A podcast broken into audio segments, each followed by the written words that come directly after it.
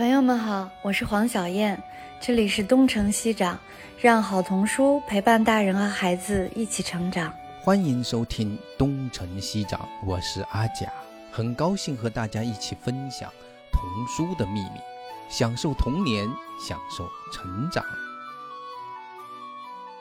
欢迎大家来到今天的东城西长。嗯，在今天的节目开始之前呢，我想跟大家分享一个小故事。就是每一次我们的这个节目，我都会写一个节目介绍嘛。然后这期的节目介绍我写好以后发给了理事长和欣婷看一看。然后在那个介绍里呢，我用了一个词“才华横溢”，然后来嗯那个介绍欣婷，因为欣婷是伦敦政经的本科，哥伦比亚的硕士。现在年纪还很小嘛，还很轻，然后就已经出版了两部长篇和一部专访的文集。我觉得用上“才华横溢”这样的一个词，怎么着也当得上吧。但是欣婷非常委婉和客气地告诉我说：“黄老师，你最好把这个形容词拿掉。”然后理事长呢，他是几乎是逐字逐句的，就是很认真的改了我的那个介绍，然后他直接就把“才华 横溢”给拿掉了。其实我觉得这是一件很小的小事儿啊，但是我们说小事见人品，就是爱乐的书目发布有五年了，在这五年里面，我们能够看到爱乐做事的这种态度、这种专业、这种公正公开。然后通过这件小事呢，和理事长和欣婷的接触呢，我觉得也是能够看到谦虚、看到诚恳、看到认真、看到非常多的好品质。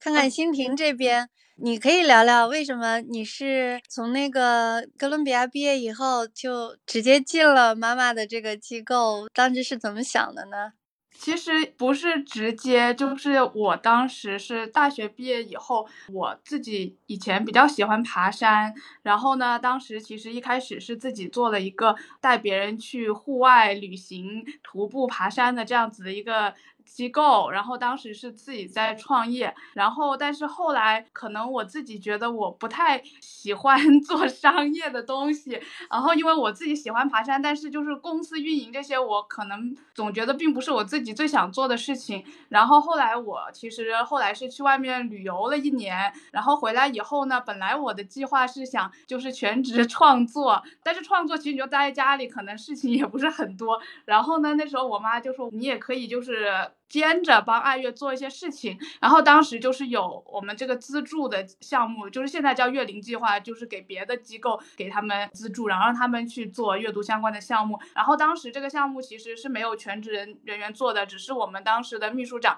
他兼着做，然后就说啊，那我就做这个项目。然后本来呢，其实没有说要投入很多时间，但是其实你一个事情你要把它做好的话。比如说，本来就是阅读对我来说就是一个，其实是一个比较儿童阅读，就比较新的一个领域。所以说，你要把这个事情做好呢，就会投入越来越多的时间，越来越多时间，然后去了解啊等等。然后其实一开始我们那个项目就是还不会实际走访啊什么的。然后后来我觉得就是光不走访肯定是不行的。后面反正就慢慢就会投入更多的时间进来。然后再加上因为 IBBY 爱乐人物奖这个奖，因为一开始就是我跟我妈去去了那个意大利，所以就比较顺其自然。可能我就继续就做这个这方面的，也是我在做。然后后来就这个采访呢，就是有一次开会的时候，大家在讨论如何推广这个童书一百。然后当时我就提了一下，就说那可能我们可以去采访一下这些作家。其实当时我就想是让别人去做的，也没有想说是我自己做。然后我妈听了以后就说哦，那好啊，那你去做吧。然后说啊，那好吧，我。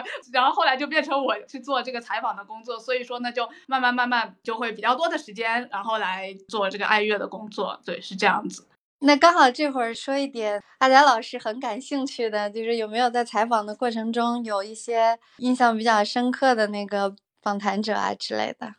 其实我觉得挺多都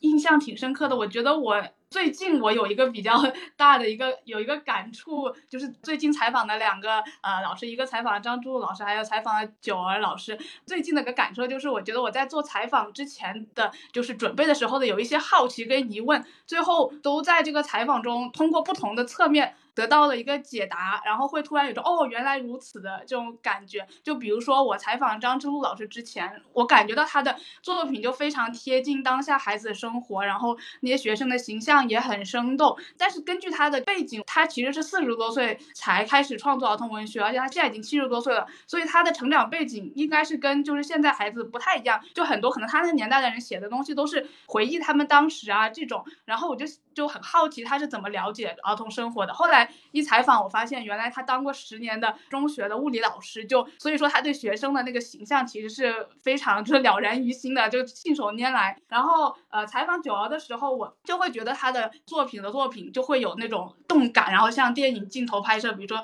啊大南瓜呀，然后不要和青蛙跳绳这些。但是我在他的生平里，我就觉得我找不到相关的联系跟电影有关的。后来在采访，我就发现哦，原来他很喜欢看电影，而且属于那种只要有时间每天都会看电影的那种。然后另外就是，其实因为出版的那个采访集是叫《寻找童书的真生命》嘛，所以我觉得确实在采访中会看到很多就是作者的这个真生命。像我啊，之前就是听你们跟陈赛老师的那期播客，就提到大家都很喜欢叶广清老师的《耗子大爷》那几本书。然后当时就是我也有就机会采访啊叶老师，当时因为他平常其实是住在日本，所以来回国的时候呢，其实有很多其他也有各种工作，所以嗯，当时他是有一个。湖南教育频道要来拍摄，然后是在颐和园里面拍，然后我为了就是能够了解一下，也就跟着去了。当时就叶老师他走到他小时候居住的那个院子前的小路上，就坐在那个门前，马上眼泪就流下来了。我们都会说，就是叶老师的作品里有很多孩子的那种童真嘛。但我觉得在采访里，我印象最深的就是他说他对小时候的事情就是记得非常清楚，就清楚到他是在婴儿的时期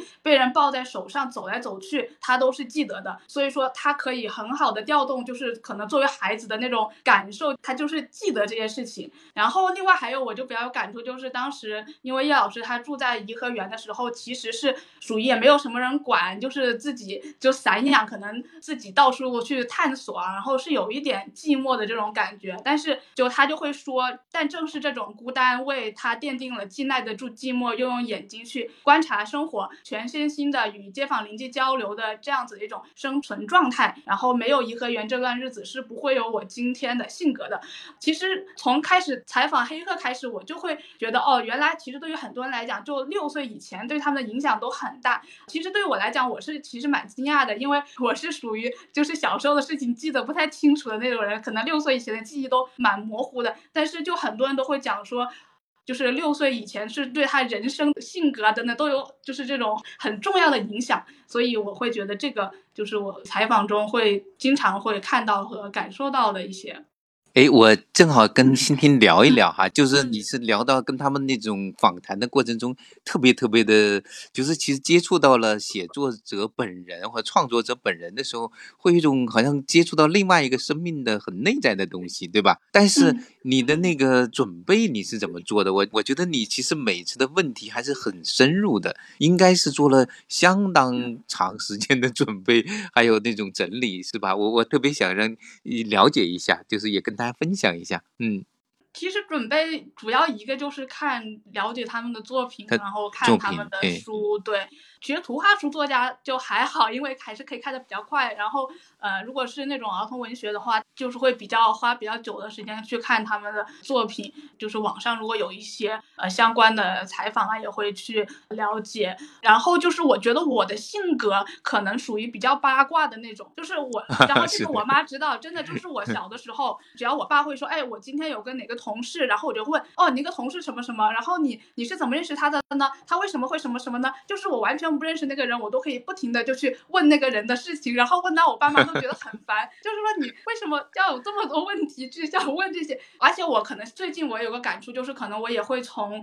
就是读的人的那个角度，有时候去想一个问题。我因为我觉得有一些采访呢，可能他们问的问题有些比较大的问题，但是我觉得，比如说他的创作一些细节，我觉得这些呢可以更好的就是对于读者来讲，更好的去了解这个作者，而且可能对于如果他也是创作者，可能会有比较好的启发。就是一些小的一些点，然后去去问，然后在采访的过程中，他说了什么，可能就会啊，我会比较好奇，我会继续去问，就是抓着那个点，然后再问一些。对，嗯，所以其实实际上你的优势就是在我看来，除了特别的好奇之外，还有一个，实际上你也是个创作者，可能你会更多的也会想一想他是怎么去创作出来的一些细节，然后从这个角度去，也是一个读者，也是一个创作者，这样可能会有更深入的一些切入到细节里面，而不是说仅仅泛泛的谈概念。读你的访谈特别有趣的是在这些地方。嗯，有可能吧，就也可能也像对我自己也是一种学习，也是有点像是在探讨，哎，这个创作里面的一些技巧和这种思思维方式。那刚好能不能聊一聊，就是您是怎么样教育出来欣婷这么优秀一个孩子的？你们母女怎么相处吧？我这个呢，其实就是很个人的，可能也不一定就是给大家有什么帮助啊。我就只是从我正好婷婷啊，呃，两个孩子长到那么大了。我自己认为呢，他们是长大成人了，成不成才？我觉得这个其实还是要打个问号的，肯定是成人了。呃，我自己还是比较满意的。让我谈点我自己是怎么一路过来的吧。第一个呢，我是觉得就是如果我们确定啊，就是要生下这个孩子的时候，我其实就是要做好我们要自己带的那个准备。这个是陪伴，我觉得陪伴是非常重要的。它是一个呃亲子关系呀，孩子保证有大概率的能够健康成长的一个基础吧。我不是说呃要爷爷奶奶带啊，他就就有可能长不好，但是这种概率其实是就会更大一些。再一个呢，其实本身带孩子就是我认为是一种上天赐给我们最美妙的礼物，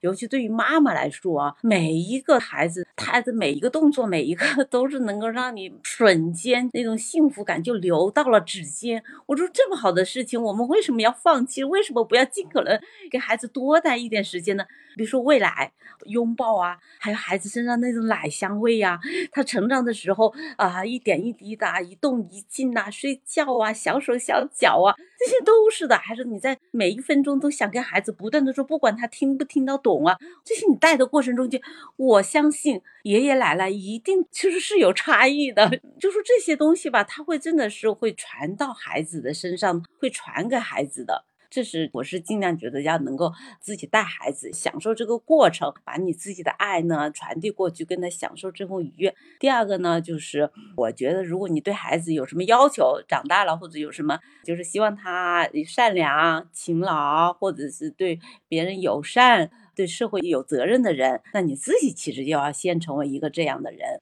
比如说，我们认为每个人都是平等的，那你就是要在实践中去践行啊。那你说。我对家里的阿姨呀，或对我们小区的门卫呀，或者对我们清洁工啊，你是不是也是要是发自内心的去尊重，就是平等的、有礼貌，而且尊重他们的劳动？我觉得这是其实是非常重要的。呃，我比较高兴的是，我们就是两个孩子吧。呃，我们家其实请阿姨的时间也是确实挺长的了，有三十多年的时间吧。啊，我数了一下，来来去去那个呃阿姨 都有不少了，反正十个手指是算不下来的。但是他们两个真的没有，从来没有对阿姨说过一句大话，没有说过一句高声的对阿姨，或者是对阿姨的那个工作发出不满的，或者是哪怕即使是不是每个阿姨做的饭菜都好，她。不可口的，他们也不会说。就是我觉得还是挺尊重阿姨的。比如说，还有一个，如果你希望孩子阅读。那你是自己其实除了陪孩子阅读之外，那你自己其实还是也要养成阅读的习惯。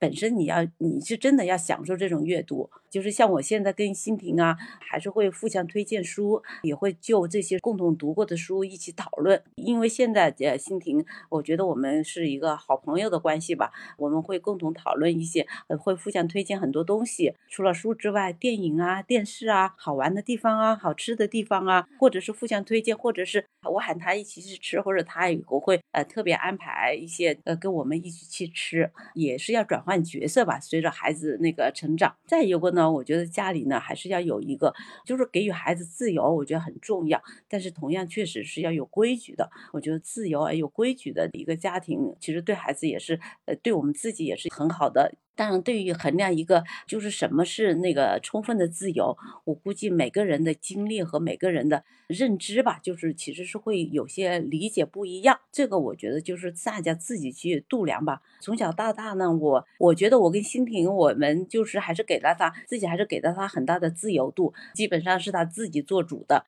比如说他想去国外留学的这件事情啊，当然我们也会判断合不合适。这个时候，在他三年级的时候，因为他爸爸去哥伦比亚大学读书的时候，我就带着他去度了一个暑假，他就不想回来了。他说他爸爸毕业的时候，他说你们回去吧，我自己就留下来。我说现在还不行了，还太小了，还是回去吧。到时候再过两年再来。然后他经常就是过一年四年级他又问，五年级又问。当时我觉得还是稍微小了一些。到了初中的时候，他还一直在问。后来我们觉得也差不多了吧，然后他就去英国读书了。像他大学毕业之后去环球了一年的旅行，当时其实很多人也会说到，是是不是太危险了？你怎么这么狠心的妈妈？其实我这个也是，其实心里呢，当然该担心的地方还是有，我是放在了心里。但是我觉得，呃，那时候心婷已经二十多岁了，应该是可以按照自己的想法，还有呃，也有能力去呃应对这些事情了。也就放行了他吧。基本上，我觉得这些大事小事，他基本上都是他自己自做的主。包括他选择的这个历史学这一个，我们其实还是比较尊重孩子的这个，尤其在这些大事情上，恋爱、婚姻的这是也是基本上没给到太多的意见。我也不知道对不对啊，我只是把我自己这个说出来。呃，我跟他爸爸为什么给的比较少的意见呢？我是相信我自己，因为我自己的婚姻也是我自己选择的，因为我是。也希望就是希望选择对嘛，但是我也就相信呢，啊，欣婷她也会呃选择合适自己的人，而且这是一个终生伴侣啊，就是说，我觉得其实相信孩子这一点也是挺重要的。同时呢，我们确实也要尊重孩子呢，他是一个独立的个体，这一点其实很多妈妈其实。我觉得其实很多人是挺难做到的，我也理解他，因为中国的文化呀和各种传统啊，其实还有周围的人的影响啊，很容易看不见孩子那个独立的个性吧。第四个方面吧，我觉得就是我其实是会从小会鼓励孩子，就是啊树立一下，就是你要为社会做些贡献。很多的你现在享受的都是前人啊，还有周围的人啊为你提供的那些很好的，为你提供了很好的生活。包括我儿子，我也会说你。想你要怎么样做？希望他们树立比较大的理想吧。我觉得其实啊，立宏志是很重要的一个方面。我也会思考，现在为什么很多的人就是就会走向呃这种不归之路啊，就是自杀呀。年纪轻轻的那个，可能是跟自己的那种其实没有就是精神上的追求不够，我觉得还是有关系。当然也有些别的原因啊，因为有时候孩子其实其实他是很弱小的，就是心灵很脆的。所以说我们其实父母呢，就是其实是需要呵护的。但是我也会希望他们能够享受一些平凡之美啊，就是像是自然之美呀、艺术之美呀，我也享受人与人之间的那个良善之美呀。我也会说一些，比如说我的父母就是怎么对我们的，然后我小时候我的舅舅、舅妈、姑姑等等，让我们也感受到了那个亲戚、朋友、家庭的这种，就是这些，就是形成了我自己的一种性格吧。最后一点吧，其实也可能是最重要的一点啊，就是呃，做父母呢，确实要不断的学习。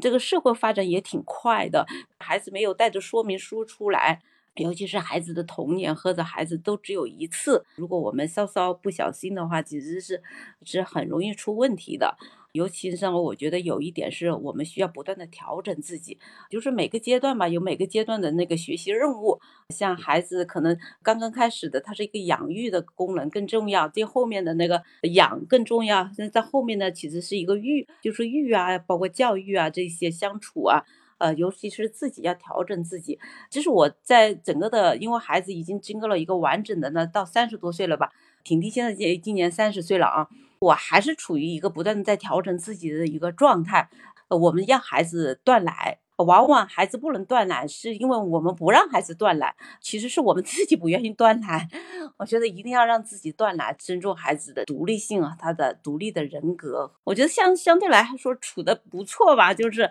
我不知道婷婷是怎么认为的。其实我觉得我妈说的很多，就是跟我要说的都是有不谋而合的地方。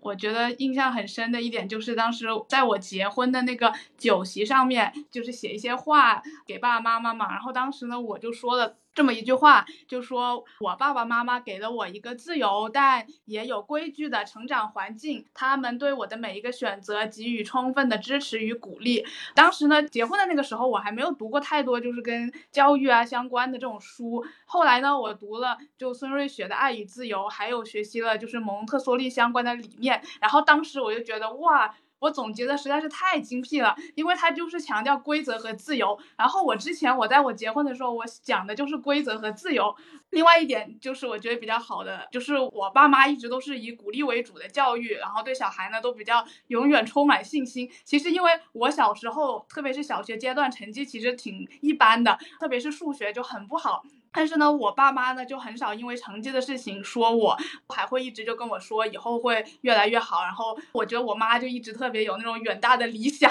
就是不怕树立远大的理想。就算我以前其实成绩也没有很好，她还会说：“哎呀，你也能考上哈佛。”虽然没有考上，但是她就会一直说，她就说：“我说了你没考上也没关系嘛，但我还是可以说嘛。”就是 类似这种，我觉得就是鼓励挺重要的，嗯。对我听起来是蛮可爱的。对，现在不管能不能够上，先先说了再说，对吧？反正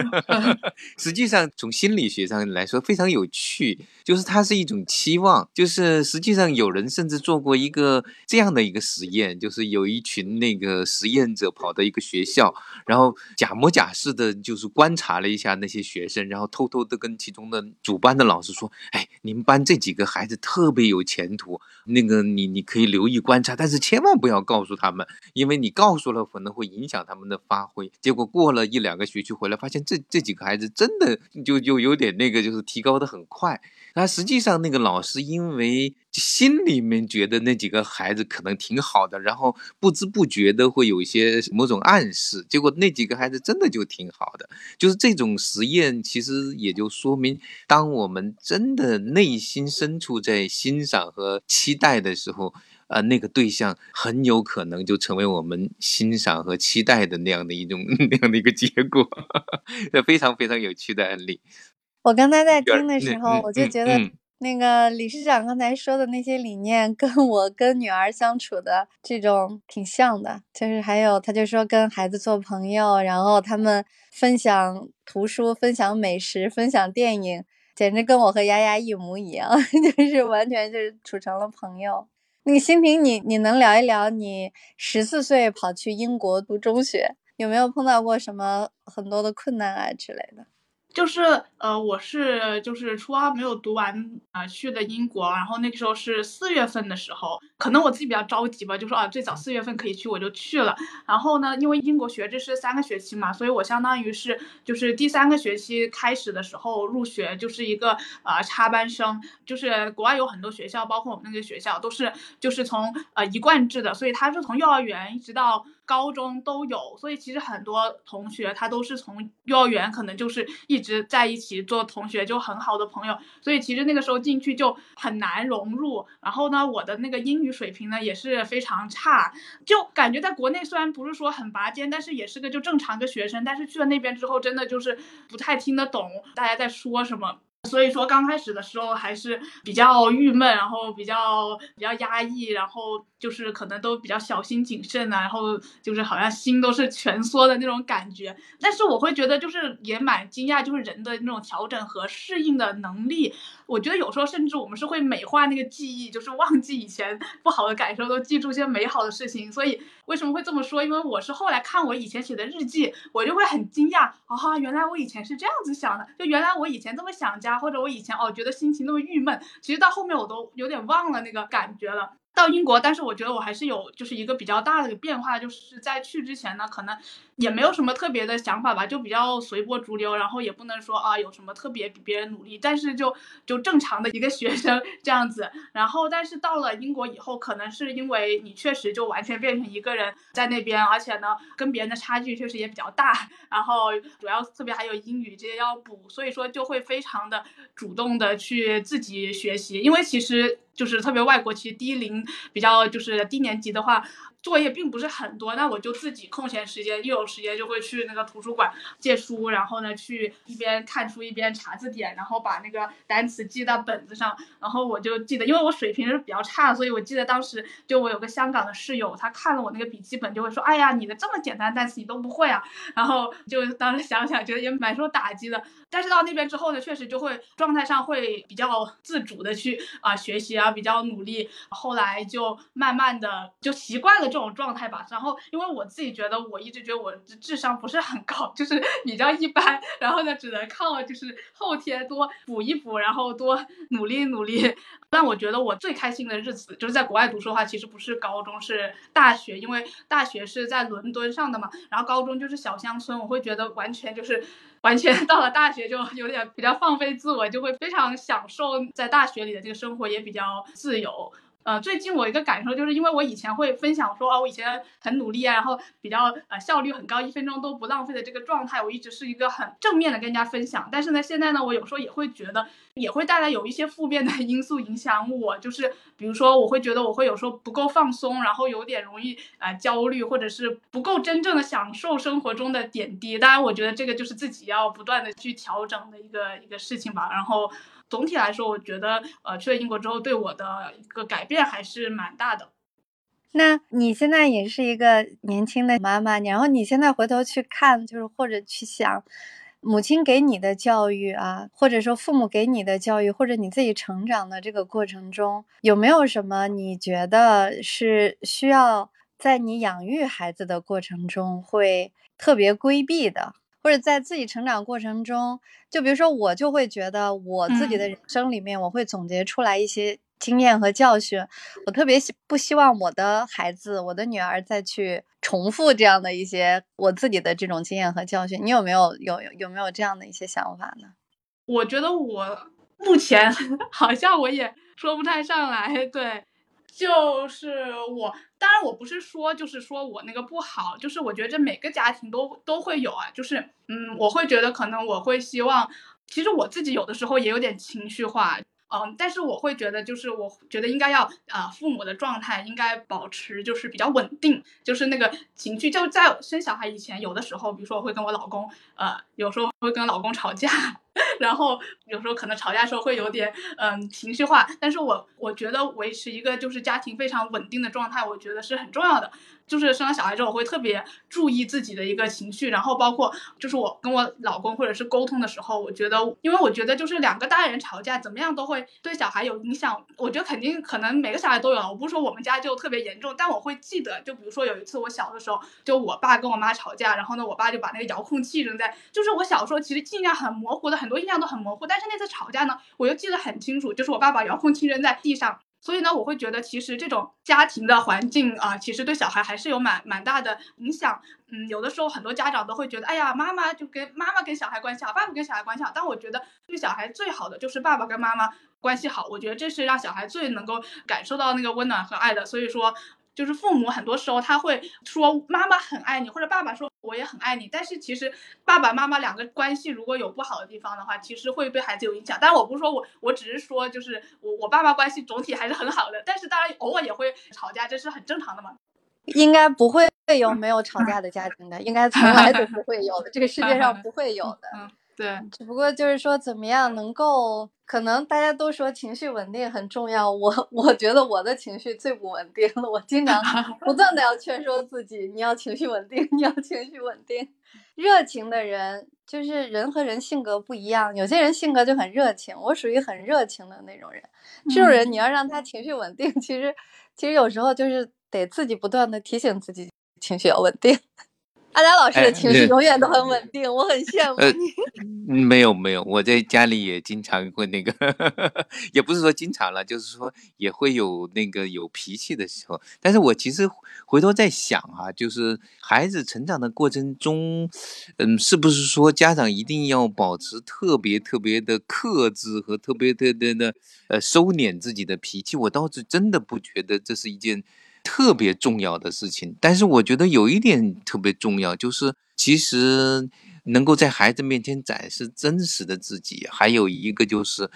父母之间，其实这里面呢有一种关系，是一种很内在的一种示范，就是说它必须是一种很真实的相亲相爱、相互尊重，而不是仅仅是为了孩子而去特别的克制自己。我觉得这一点。可能比那个更重要吧，但是因为我多少了解那个，呃，李文老师，就是他们夫妻俩的关系挺好。我们有一次还还听到他那个讲他们那年轻的时候是怎么样相爱啊，怎么样？我觉得特别的感动。就是实际上未来孩子长大了，他是他们的世界，真正重要的还是父母，就是作为两夫妻俩，作为这个的关系的这个核心的重要性。远远的大于好像在孩子面前表现出来的那样的重要性。大概我我自己的想法是这样子的。其实我觉得家庭之道，我认为核心还是夫妻之间的，而不是父母和子女之间的。大概我是这样想的。我是觉得诚实挺重要的。嗯，是的，是的，嗯，就是。对，真实和诚实，就是面对孩子一定要诚实。我经常是给丫丫发了脾气以后，然后给他道歉，我说妈妈刚才又没有控制住脾气，或者妈妈做错了之类的。就是我们都是普通人，都是正常人，大家都会犯错嘛，就是没有必要去特别多的去维饰，这样可能对孩子更好。那我们要不要再回头？再说说阅读 之类的事儿，我是不是拉了太多到这个家庭的？哎，我觉得今天今天来了不少那个爱乐的亲友团啊，要不大家有什么呃要说一说或者要问一问的，就借这个机会哈，我们不限制话题，像惠阳啊，像源泉呐，今天很难得大家都聚在一块儿说几句，或者提出一些有点挑战性的问题。啊，老师们好，我是来表达爱的。是的，好啊。对，那个就是你是那个曾经写信把自己父母写晕的那一个是吧？对的，你今天听到这对母女俩的那个，你你有什么想法跟大家分享一下？对我，我先我先来表达爱。袁泉知道，就是我们都是以就是书能够入选爱乐一百为最高荣誉之一。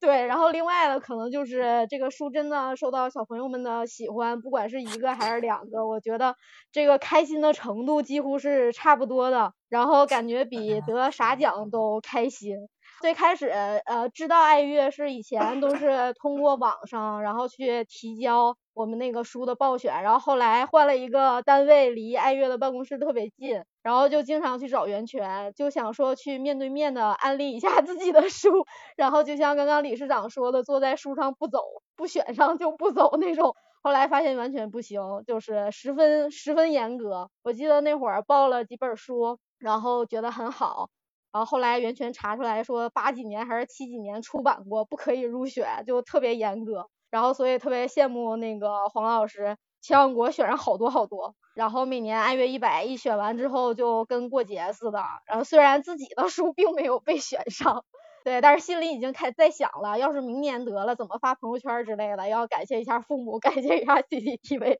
之类的。对，这也是目标之一吧，我觉得。然后希望明年有机会。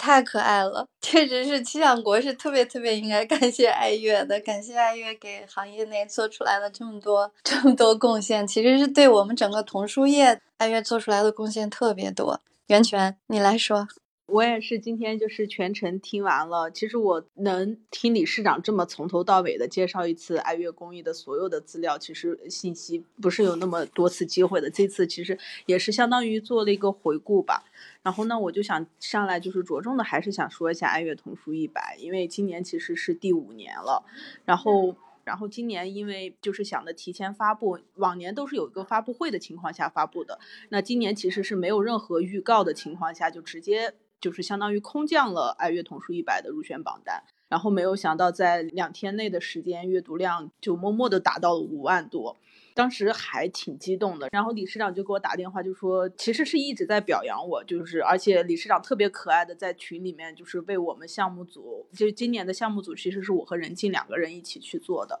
然后一直为我们项目组的人鼓掌，然后就说我们俩表现的很好呀，什么鼓励。但是我其实我一直都想说的是，就是能在爱乐工作，尤其是有爱乐童书一百能有现在，其实真的是特别感谢理事长。就是其实真的有的时候在想换一个机构或者换一个人来做这个项目，可能不会像现在做的这么的，又是包容又是严谨。真的是能这样子不顾一切的去，只为了选好书这一件事情去做，因为我们大家都知道，现在市面上无论是榜单也好，书目也好，其实真的还挺多的。然后，但是真的像我和任静两个人就专门全职去每年都做这一件事情的机构是非常少的，所以理事长能支持我们。就是能支持基金会一直持续做这件事情，其实真的挺不容易的。因为这个项目它其实真的是很难去说带收入进来，或者是有什么，它真的是完全不顾一切的是在给社会提供一个信息和资源的内容。所以我觉得这个其实是真的特别难得。所以我我在做这个项目两年前的时候，我就常说，我说我可能是做的是这个世界上最幸福的一个工作。然后我现在也这么觉得，嗯。是，就是其实，因为目前可能就是如果圈外的朋友不一定了解，就是中国的童书的从数量上实在是太多了，每年有好像有一个数据是四万种什么的，其实任何一个大活人都不可能把他们都读完的，而且里面垃圾就真的很多。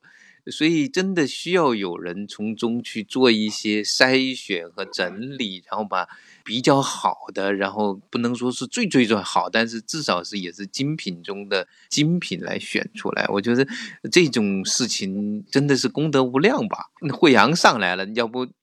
作为评委这么长时间老朋友也也说一说。理事长也好，欣婷也好，包括阿佳老师、黄老师，包括袁泉刚才在讲的很多事情的时候，我是见证者，也是亲历者。但是有一些我不知道的时候，我今天又听到的时候，就有些场景就在记忆里复苏了。就是昆明刚刚下过雪啊，其实是很冷的一个夜晚，但是你在房间里听着大家讲这些，是很温暖的一个夜晚，就像我们每一次评书一样，每一年评书一样，这个过程是非常烧脑的。阿佳老师刚才讲，一年的童书的出版量保守数字四万种，然后袁泉他们先期要数据的清洗，然后初评每一个季度的初评选出数据池入选的，然后年度中评，每一年春节。假期结束之后的第一件事就是神仙打架，就这件事儿是每一个参与到书目当中的评委既期盼、兴奋、激动、紧张，然后又烧脑的一个事情。但是大家觉得，就这件事情就是我们开年要做的第一件事儿，好像就把这一年的这种基调、这种状态就都带出来了。就像理事长说的，每一次中评结束的时候，如释重负。但是也满心欢喜，因为一百个这个小宝宝一样，就就这样诞生了。然后会有更多的成人把这份书单传播出去，带到班级里，带到家庭里，带到教室里，带到孩子的床边。然后那些好书会被更多的读者，不管是大读者、小读者，还是年长的读者去读到。而每一年进入我们这个书单的书呢，又会成为一种行业的风向标，很多。出版界的编辑们，他们其实是真的是很主动自觉的在关注，然后，呃，很卖力气的在为我们书目打 call，然后你就会发现，就是他们会关注今年什么样的书入选了。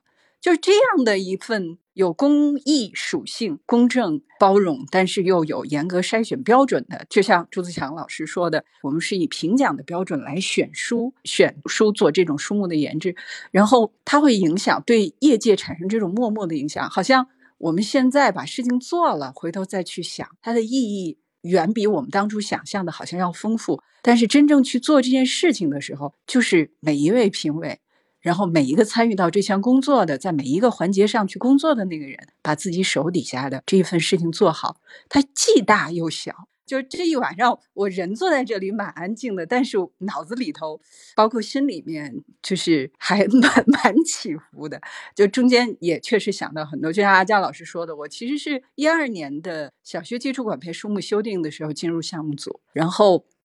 从小学基础款配书目的项目，到到这个爱乐童书一百的这个书目的评选，再到零到六的呃这个低幼的书目的评选，其实我都有参与。我中间跟各个老师、各位老师，就不同的项目上、不同的组别，跟各位老师去学习的这个过程。就像袁泉说的，这是一件幸福的事儿，就烧脑烧的你都那么幸福。呃，我们有一个称呼“爱乐梦之队”哈，这是我们大家彼此之间的一个默契。我想。真正沉浸在这个书目的享受这个过程中的人，是奉献者，也是被滋养着。而我们看到更多的好书，因此而得到读者的视线之内的这种重视，去滋养到更多人的时候，这种幸福感，我觉得是其他任何事情所不能替代。所以，书目的这种研制变成了我生活，也是我生命中的一部分。然后，这些老师，包括这个基金会的我们整个这个团队的这些。